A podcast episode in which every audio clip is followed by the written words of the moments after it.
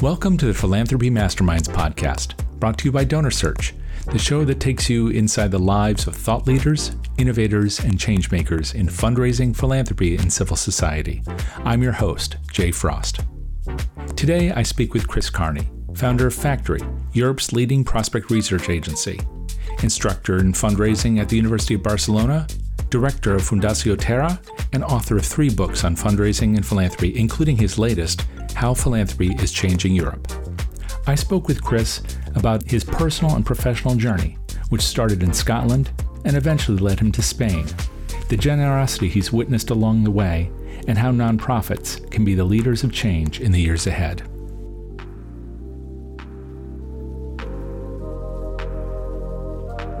Well, why Spain? It's a it's a very good question. I mean, it's it was a number of factors all coming together at once. The principal motive was that my partner Jordan and I have have travelled quite quite a bit anyway. We travelled in Latin America and I travelled in Africa and so on. My travels partly linked to my work with uh, with NGOs. And when we had kids, um, we just really wanted them to experience uh, a different culture and and particularly to get off the island of Britain. The kind of initial thing was, well, we both spoke Spanish because we'd both been in Latin America, so you know, um, let's go to Spain. then we started looking into it, and we, in fact, what we did was we sold our house in England, and we bought a a van and a tent, and we headed off to Spain with a two-year-old and a four-year-old in a van and a tent, and we spent six months traveling around Spain uh, looking at all the different corners and wondering where it might, might be nice to live. And Spain is, of course, fascinating. I mean, it's like it's like the USA in, in, in, a, in a kind of miniaturized version, in the sense that it's it's really a a single nation or a single state, sorry, made up of lots of different cultures or nations. So, you know, the Catalans are different from the people who live in the south in Andalusia, and they're different people who live in Euskadi, the, the Basque people the, on the Atlantic coast, and they're different from the Galicians who live in the northwest corner,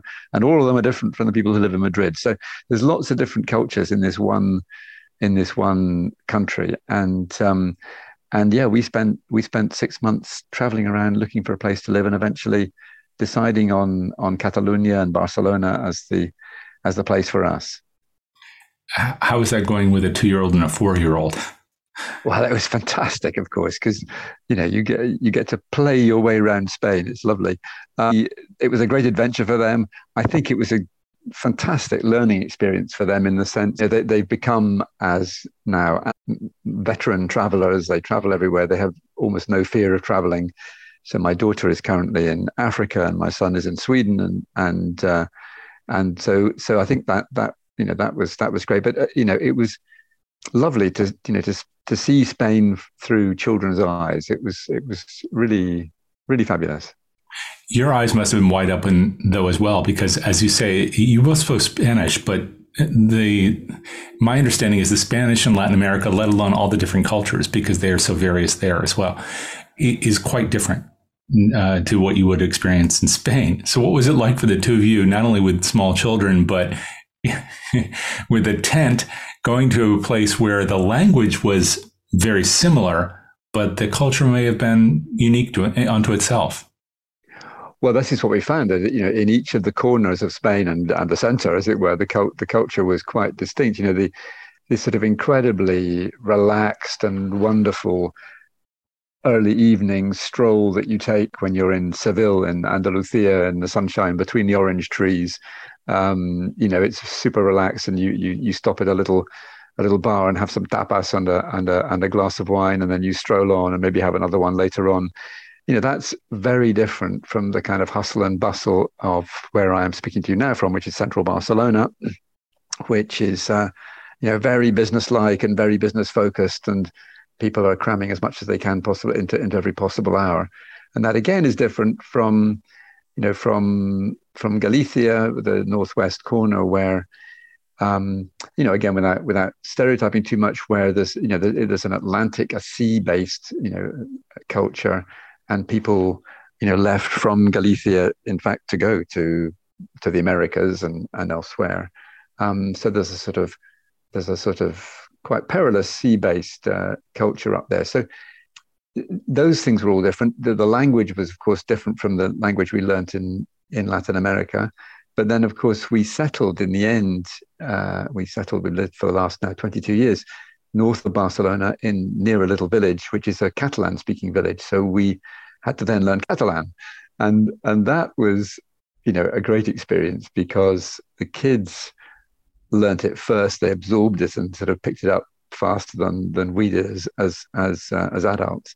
And so we had this situation where our children could speak a language that we could not speak. Mm. So we'd go to the, you know, we'd go to the shops and uh, you know the butcher or the greengrocer would say something and i would say to my son what did he say and, and, my son would explain it to me in english so it kind of reversed the polarity normally with you know the adults know everything and the children know nothing that kind of idea which i don't agree with anyway but anyway that's the sort of general picture but in our case um, the kids knew everything and we knew nothing so it was a great reversal of power in, in parenting this desire for travel that that must go way back for you. Where are you from originally? So I was I was born in Glasgow and then brought up on the west coast of Scotland uh, on one of the lochs on the on the west coast of Scotland, Loch Fyne, um, so Sea Loch, um, and spent my first uh, my first eighteen years uh, in in Scotland, leaving um, then to in fact go travelling. Uh, I, I um, I, I traveled around uh, around Italy with a with a friend on a bicycle, um, and that was beginning that was beginning of me of me traveling on my own. Um, I, it, travel is travel is such a wonderful thing to do because of the because of the humanity that one meets. You know, the the human beings that one meets, the people, the variety of people, and the almost almost universal, incredible generosity of people when when one is traveling. You know, people who invite you into their homes in all kinds of different places and and them in all kinds of conditions. I mean, Jordan, my partner, and I, she and I traveled. she and I walked down the the sort of spine of the Andes uh, about thirty years ago, and we would, you know, we would stop in tiny, tiny by tiny, tiny little houses and be invited inside by people who had really nothing, you know, and they would share their almost nothing with us. So travel really for me is a sort of reinforcement of the idea that we humans are fundamentally generous.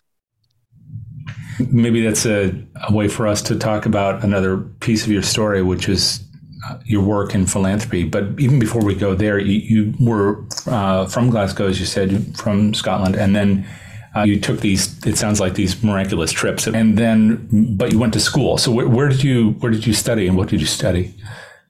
Well, that's the sad part, Jay.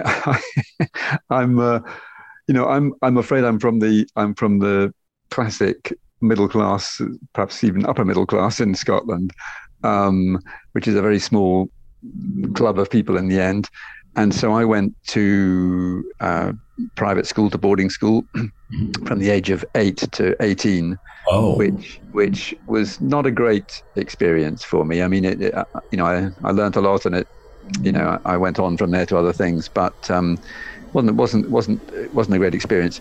But um, uh, that's what one did. That's what that's what happened to people in my you know my class, and um, you know we had the one had the experience then of really living in a very very what was then and, and probably still is quite you know really closed society. One was living in a in a bunch of people who who who never really looked out beyond their their middle class locations and, and values.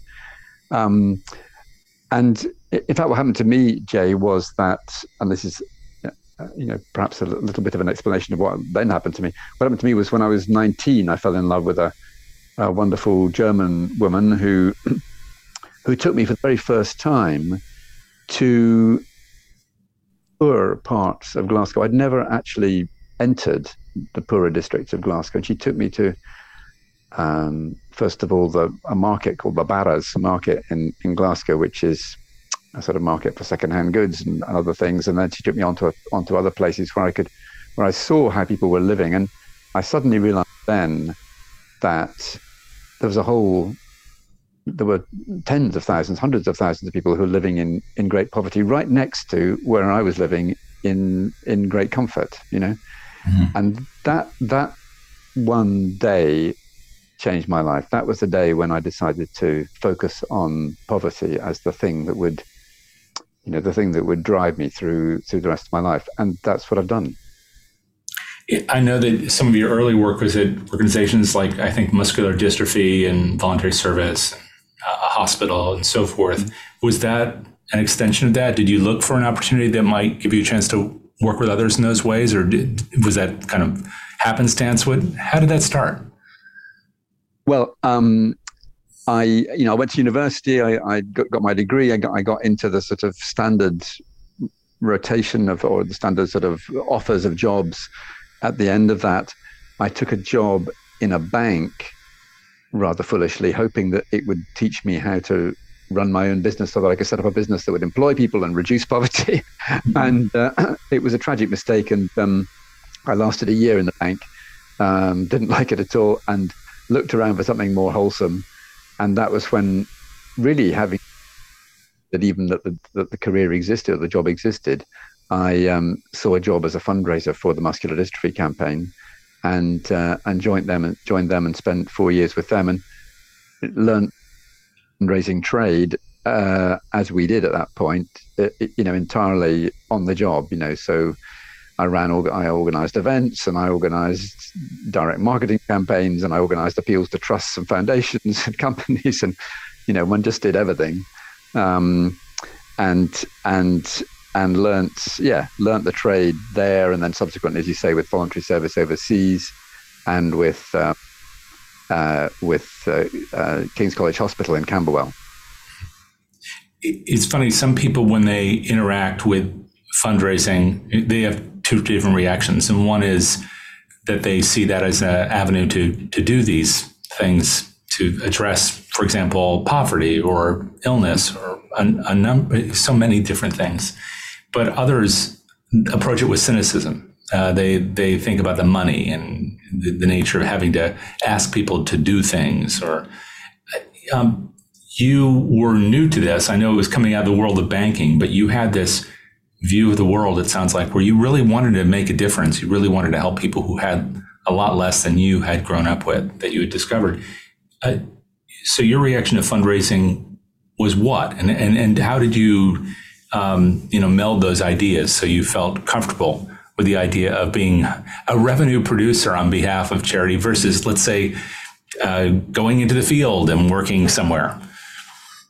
Well, it, I mean, it, fundraising was and still is for me the perfect job because you know I'm I'm I'm good at selling stuff. You know, I mean, I could I could have become a secondhand car salesman or or uh, or indeed have sold banking products. I suppose if I could have faced the moral dilemma. But um, fundraising. This morning, I was a meeting with uh, with one of the sort of significant philanthropists here in here in Barcelona, and talking to him about his his philanthropy. And you know, I was pitching to him uh, a couple of projects I'm involved in that uh, I think he might well be interested in. And you know, I love it. I love, I love being able to sell people stuff, but know that the stuff I'm selling is going to do good. I mean, what what's what on earth better than that? You know, I'm not selling them some, you know, useless gas guzzling car. I'm I'm, you know, I'm selling them something that's really going to make make people's lives better and and if I can, you know, if I can use my my sales ability, I won't use the rude word that I might use about how I how I talk about things, but you know, I mean, if I can use my selling ability to to to make one person's life better, then I'm that's I'm just that's me. I'm really happy. So, uh, as you made that journey through a number of organizations, and I guess in relatively short amount of time, having that experience, how did you then move over into this other world of research, which has been such a big part of your professional life? I mean, I, um, I with muscular dystrophy campaign, I I got involved in what was then called the Year of Disabled People, um, and through that, I'd met a member of parliament, a Labour Party member of parliament, um, Alf Morris, who became Lord Morris. Um, and he asked me to become his research assistant. So I was a fundraiser during my days, and I would go each evening or three evenings a week. I'd go to the House of Commons and work for him as a research assistant on issues to do with human rights, essentially human mm-hmm. rights mm-hmm. abilities. Um, and that got me, I mean, the House of Commons Library is a unique source, which is unfortunately not available to the general public, a unique source of uh, information about pretty much anything you care to, you care to look into. And I got fascinated by you know, the, the research and researching, researching things and researching ideas, and realized that fundraisers were beginning to take an interest in bigger donors perhaps just trusts and foundations, but also wealthier individuals. I mean, this is a, this is a long, long time ago. This is in 1990, um, and realized that you know perhaps it'd be useful to be able to do some research and find out more about these foundations and more about these people and and inform the fundraisers and therefore help their fundraising and that's the that was the origin of Factary which is the company i set up in in 1990 to do what we now know as prospect research uh, I, I, didn't know it was called prospect research until um, during 1990. I I got in touch with a wonderful person called Helen Brown, who you know very well. Um, and Helen told me this: the thing you do is called prospect research, and uh, and we've been friends ever since. Um, so um, so yeah, I got involved in, in research initially doing prospect research, but I find the whole world of philanthropy is so interesting. It, it, you know, what, what, the motives of people. What is it that, that makes someone decide whether they're wealthy or, or, or, actually not all that wealthy, whether they're just you know modestly comfortable.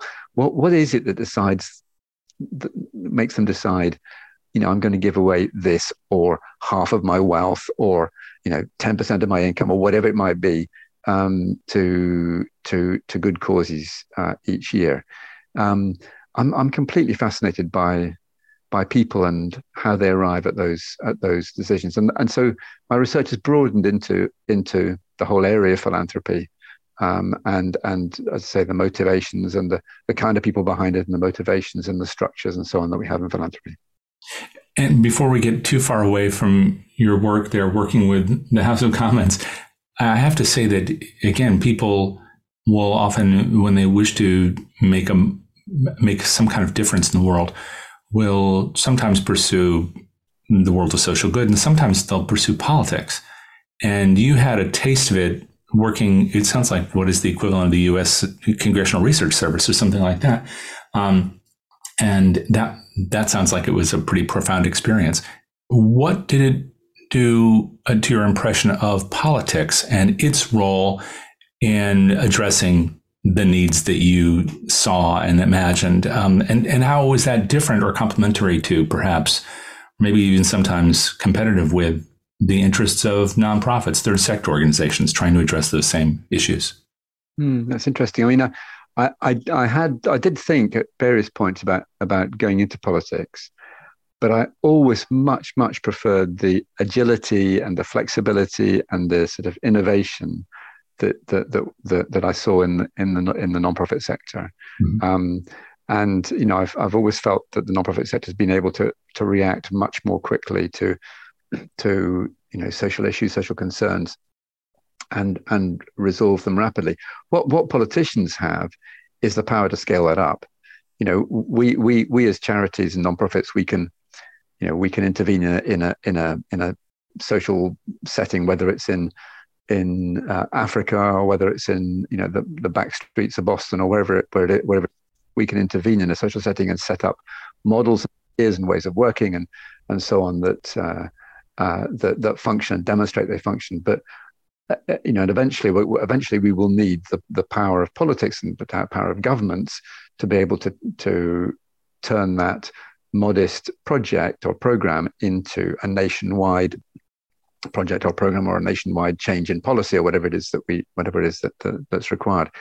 So the two go hand in hand but i i i infinitely prefer the the you know the small size the flexibility the humanity of uh, of the nonprofit sector as against the sort of gargantuan business politics. And what, what i saw with with lord morris um, was that you know, he was a man of extraordinary principles. His he, he, he'd he'd fought and fought and fought for um, the rights of people with disabilities for years and years and years. An Absolutely constant, you know, fighter for that, and a very moral individual.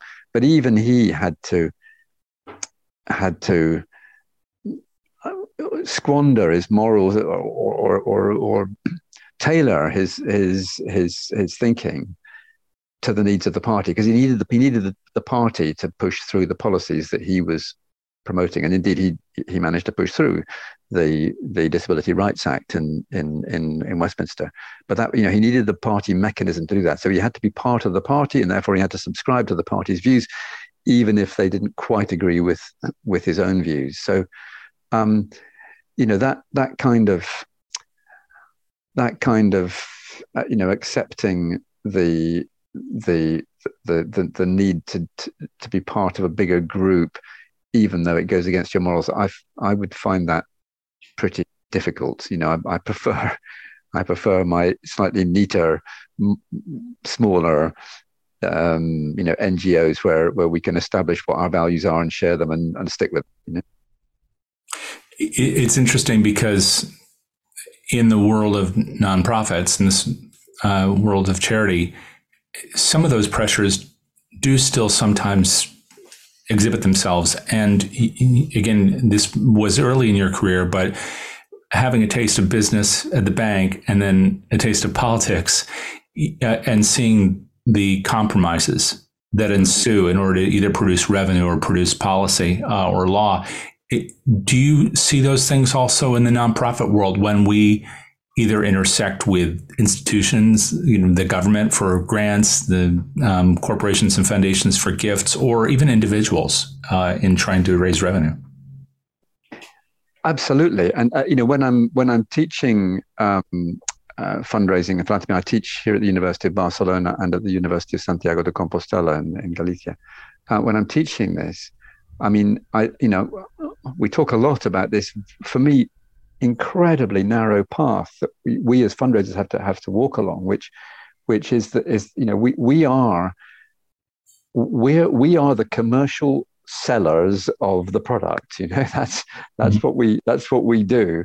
But goodness me, we have to be really careful how we how we express that, how we do that, how we use that, and who we talk to, because unlike selling a car, we're we're offering the we're trying to get the individual or the, whether whether she's the whether she's the individual donor whether she's the president of a company or whether she's the boss of a foundation. We're trying to get the individual to come alongside and share our our values and our our our vision.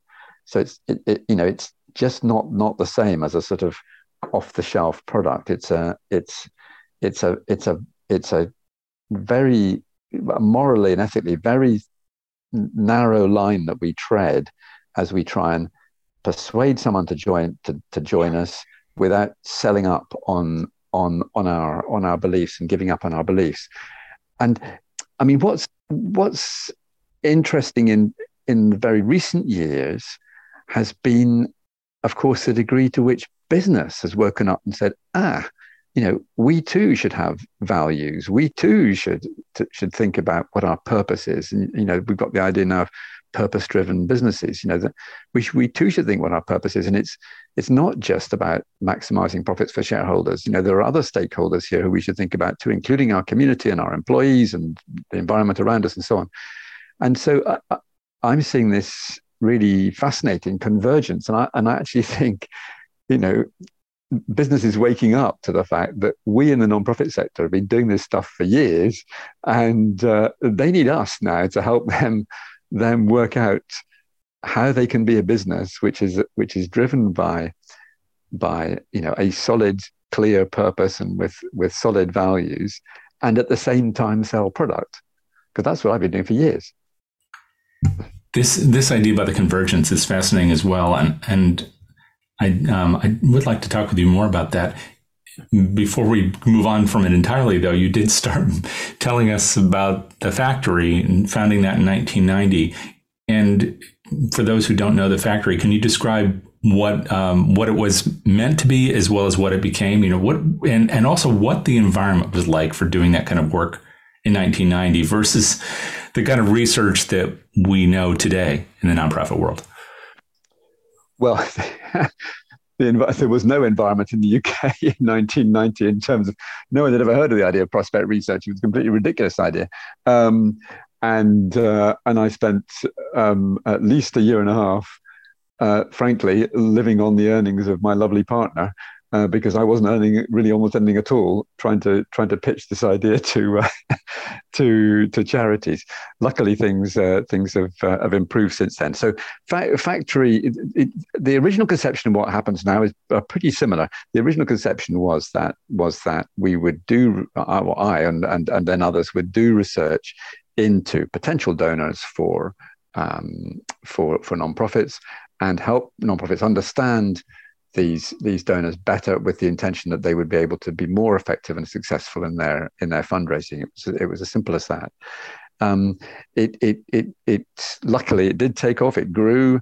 Um, uh, it grew so so um, so we're now we're now a team of people in Bristol. I mean, it grew slowly initially, but then then grew a bit more rapidly. We're now a team of people based in Bristol in in England, and we carry out uh, exactly that kind of prospect research. In other words, sort of name by name prospect research.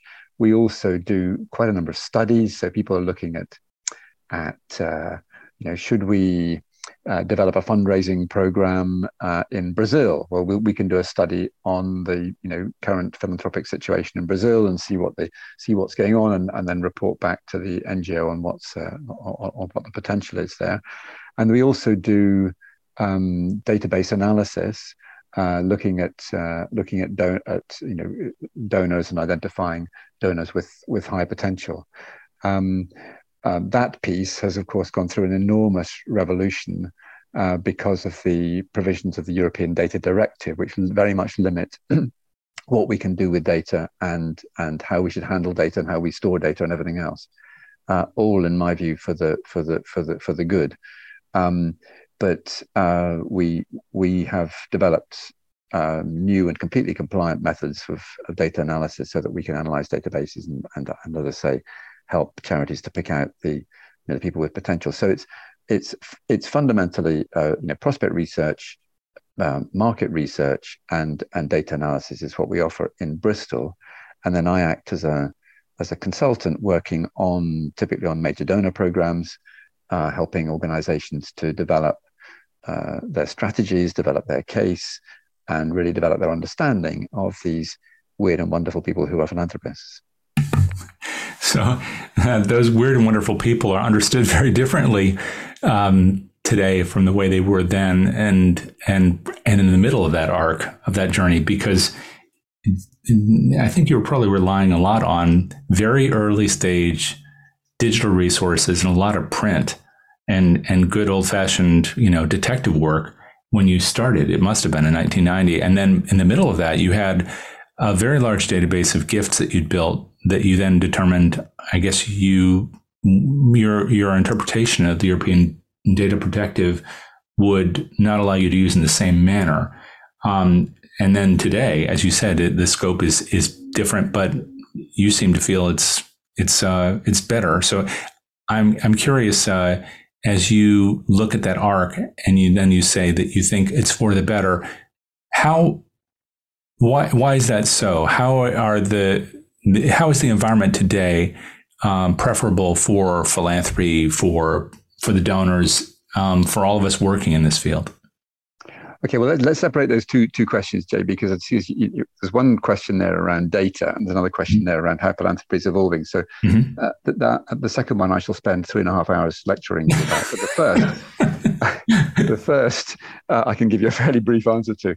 The, the data protection legislation. I mean, uh, none of us would none of us were doing and you know i'm not just speaking here about Factary i'm speaking about about prospect researchers in general in in in in the uk none of us were doing anything bad. We were all very, you know, we were all very concerned about the kind of morals and ethics of what we were doing. We were very, very careful with the data we were using.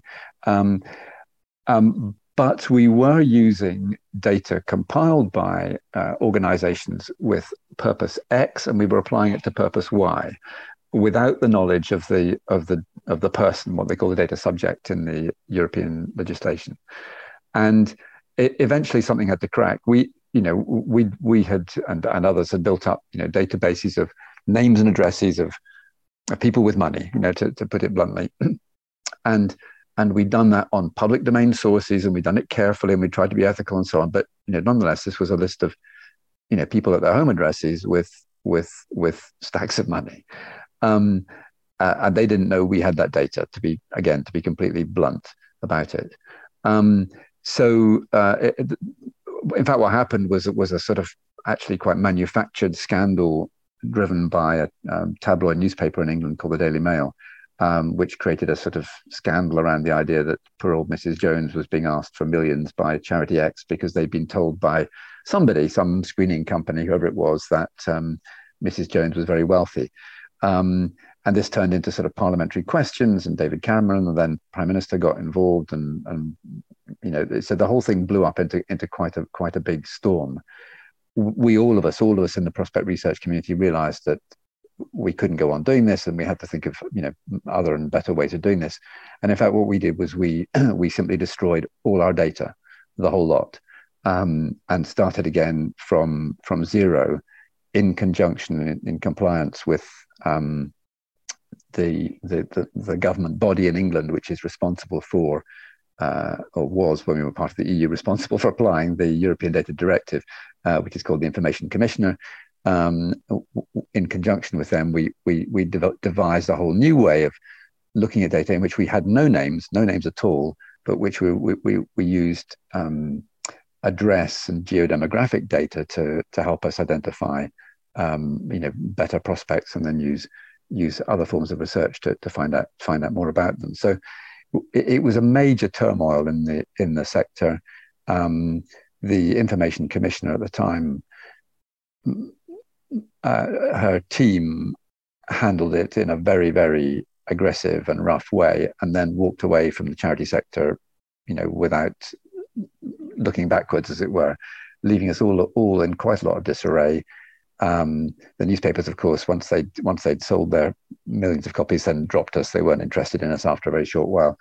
Um, but it did force this change, and and in terms of it being for the good, we, we we'd been running a system which we all felt all right about. And, and again, I'm just talking across the range in prospect research, but which had a lot of cracks in it. The principal crack being that uh, Mrs. Jones didn't know that we had her name on our on our or anyone else's database, you know, um, and that had to that had to end, and and I'm very glad it did. And in fact, in fact, what we've done with the new techniques, we it's forced us to devise new techniques which actually are better, and we're getting better results with our data analysis than we ever had before. So it's you know it's worked out for the for everyone for the good uh, uh um, overall. So in terms of data, that was a significant kind of moment of change in in my life and our lives. In terms of your your bigger question about philanthropy, um, there's lots and lots of wonderful changes that have gone on. And, I, and if I may, I just mentioned that I have written a book about this called How Philanthropy is Changing in Europe, which was published a few a couple of years ago.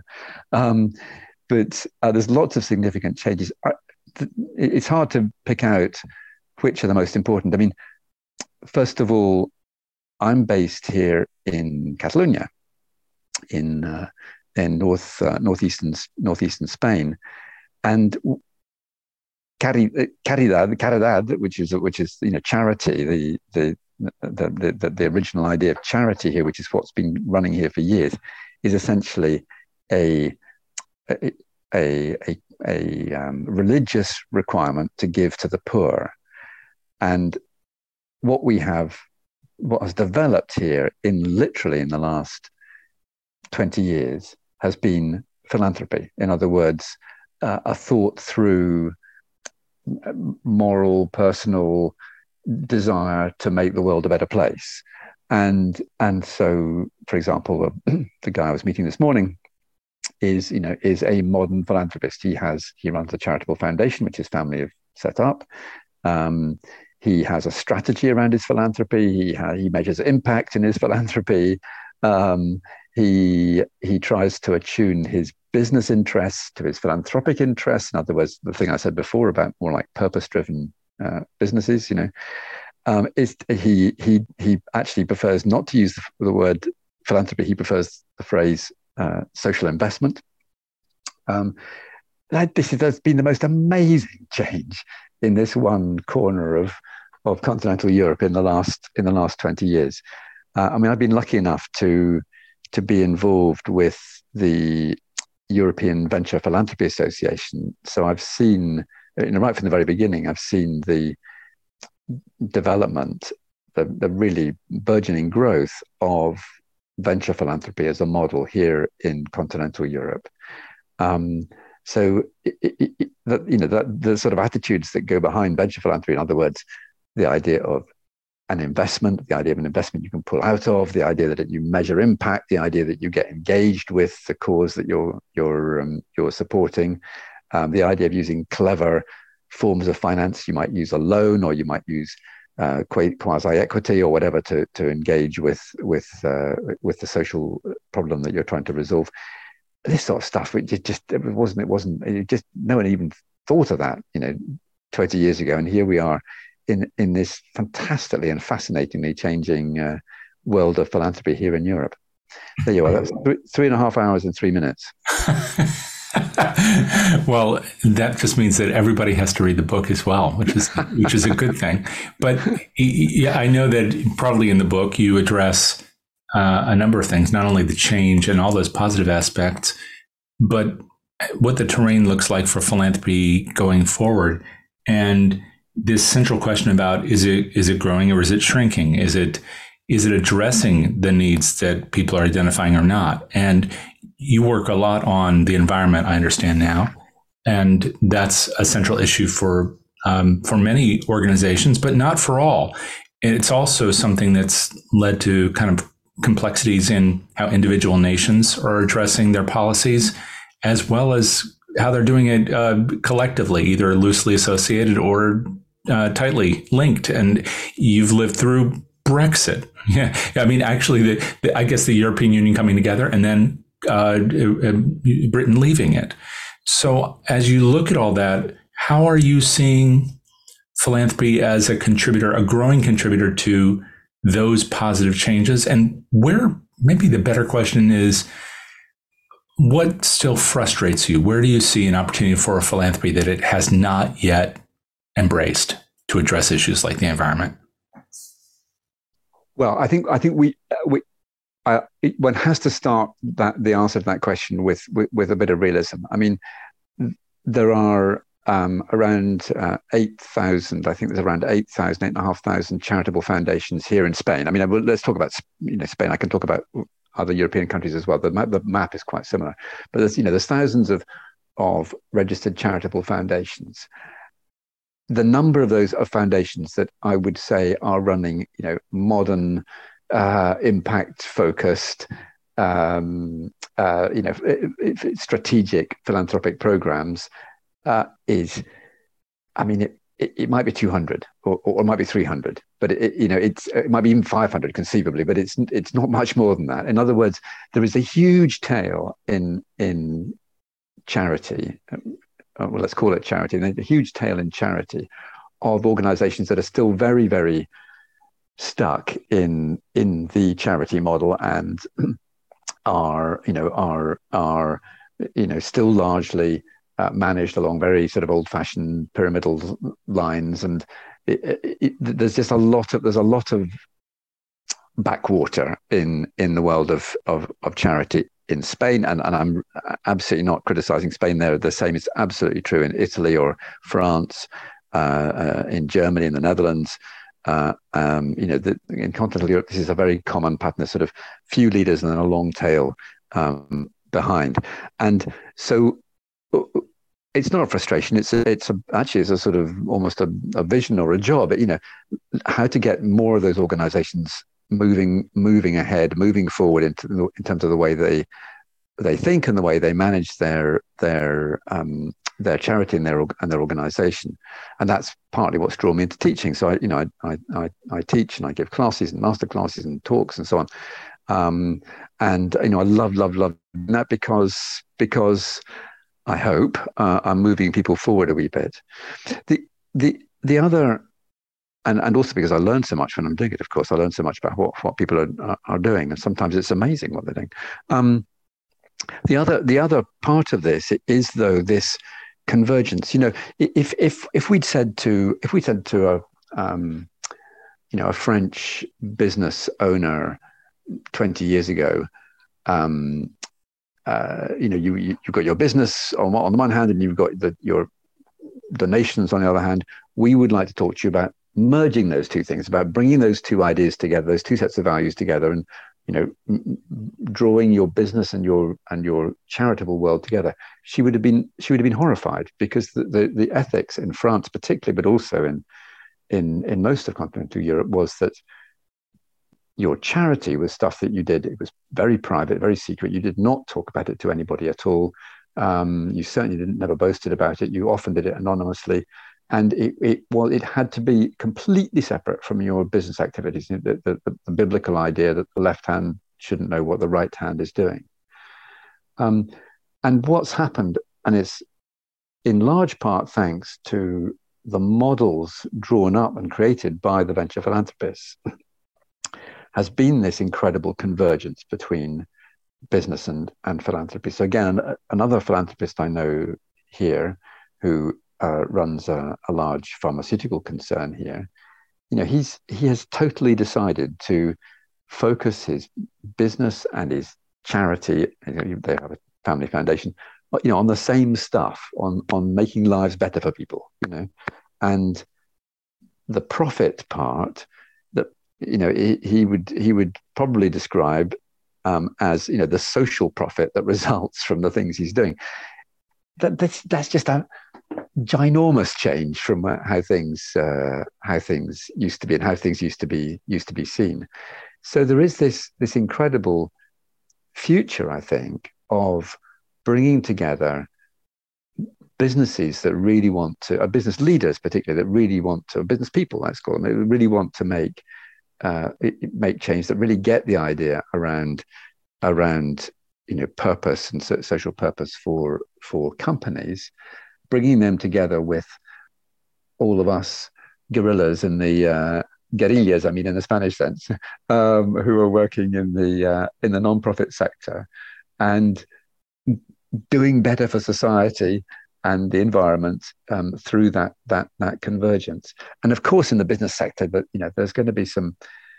There's always going to be some nasty profit only kind of guys and girls, but but but hopefully uh, it, we can move enough of the of the sort of leading businesses toward this converged model that we can start to make you know make an actual difference.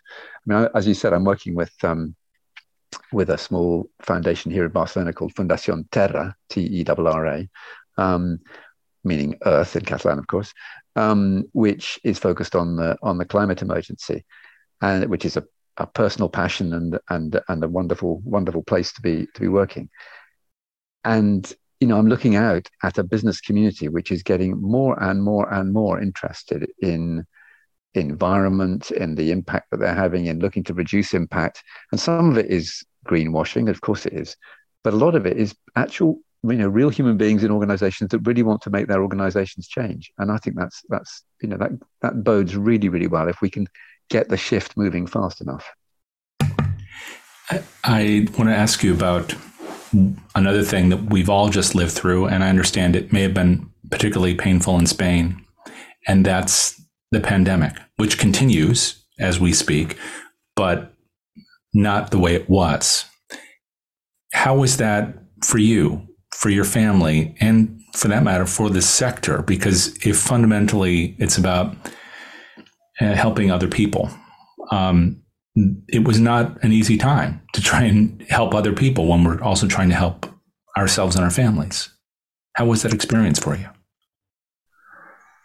Well, so, so many people carried on helping other people despite having serious problems in their own families. I mean, I, I found it a really, in that sense, a really wonderful and reassuring reminder that you know that that that, that as I said before, humanity I think is fundamentally generous. You know, um, and there's just there's so many examples of people helping others in so many ways. And I'm sure you saw them all the way across the, the US as well. You know, people, you know, making sure their, their neighbors got fed, bringing food for them, cooking meals for them, um, looking after you know family members while while someone was in hospital. I mean, there's just so many so many cases of of that, um, and you know the charity sector certainly in in Europe, you know the big foundations particularly, you know they did a pivot straight away and started focusing on uh, on, on on people who are suffering and people who are who are in need and and and and trying to help out in you know in in, in many ways. I mean, at home, well, I, I live I live in an old Catalan farmhouse, um, two miles, two and a half miles away from the nearest the nearest village, um, in twelve acres of forest, uh, with four donkeys, six sheep, and assorted chickens and two dogs. So our actual, you know, life at home didn't change that much. We had to go out every day and change and feed the donkeys and feed the sheep and make sure everything was all right and you know dig the trenches and all that sort of stuff.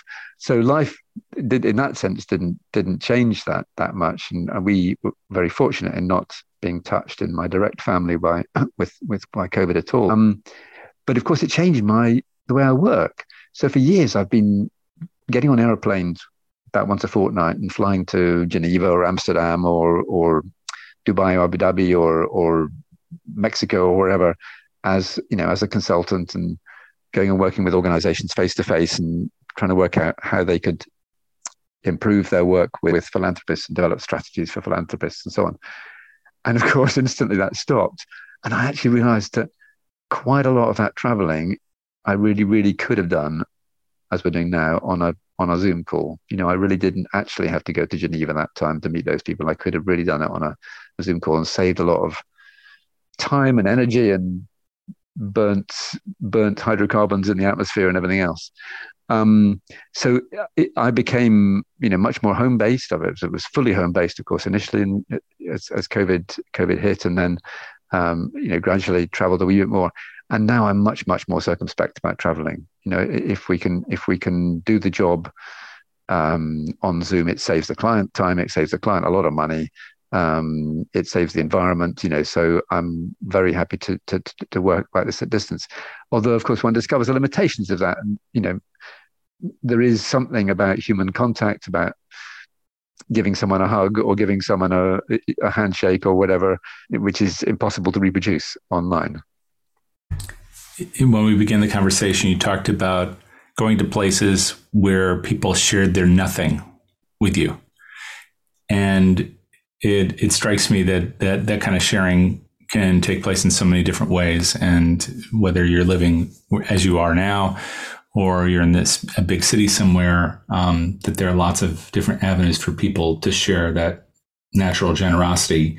Do you think that anything we've lived through in the last couple of decades will inform the way that people express that generosity going forward, especially because fundraising itself has changed a little bit, right? It changed uh, in terms of how we deal with prospect research, as you've described. It's changed in terms of whether or not you need to jump on a plane and go and see somebody for a solicitation, perhaps.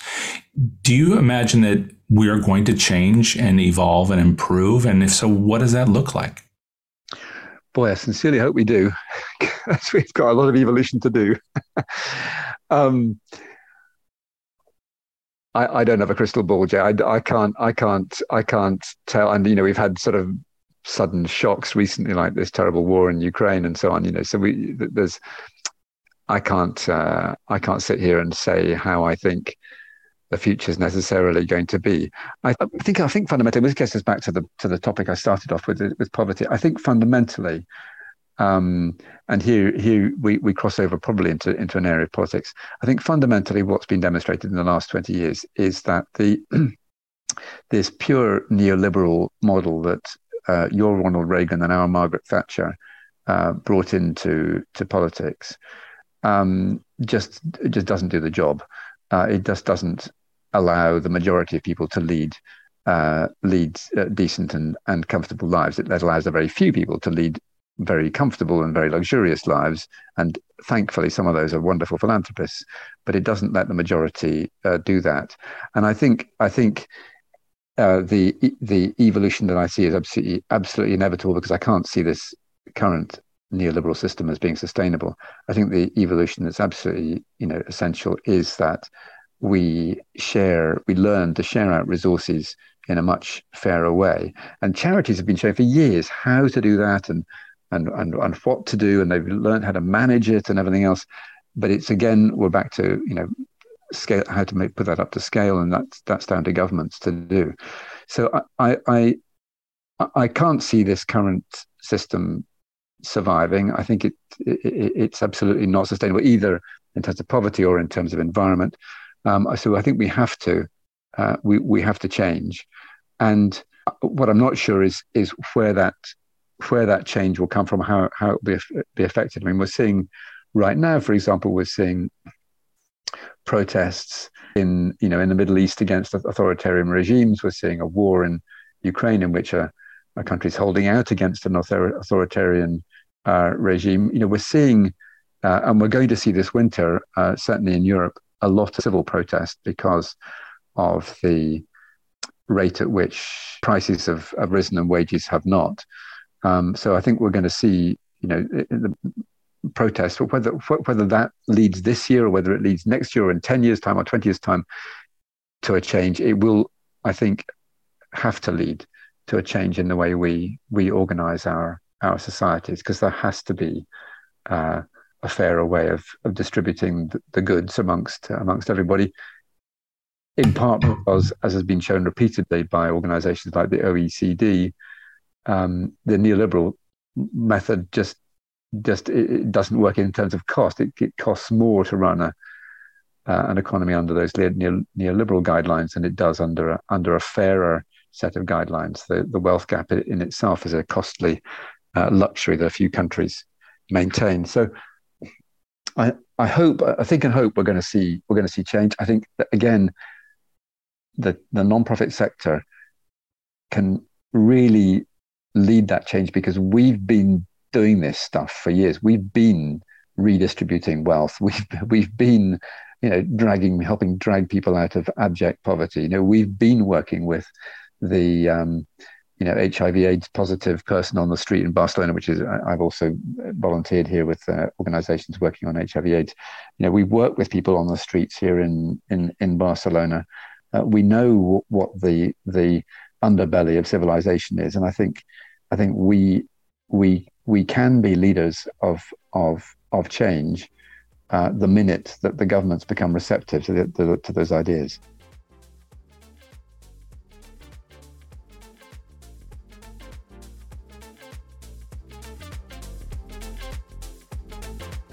The Philanthropy Masterminds podcast is underwritten by DonorSearch, the world leader in donor intelligence solutions.